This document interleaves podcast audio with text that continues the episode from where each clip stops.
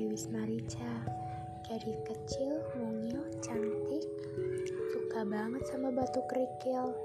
Selain itu, aku suka banget rambutnya dikepang jadi dua atau diikat dua kayak anak kecil gitu. Jadi kelihatan lucu. Ini adalah kisah antara aku dan kakak ganteng. Kita bertemu sejak 9 tahun yang lalu. Dan dari situ aku mulai suka sama dia.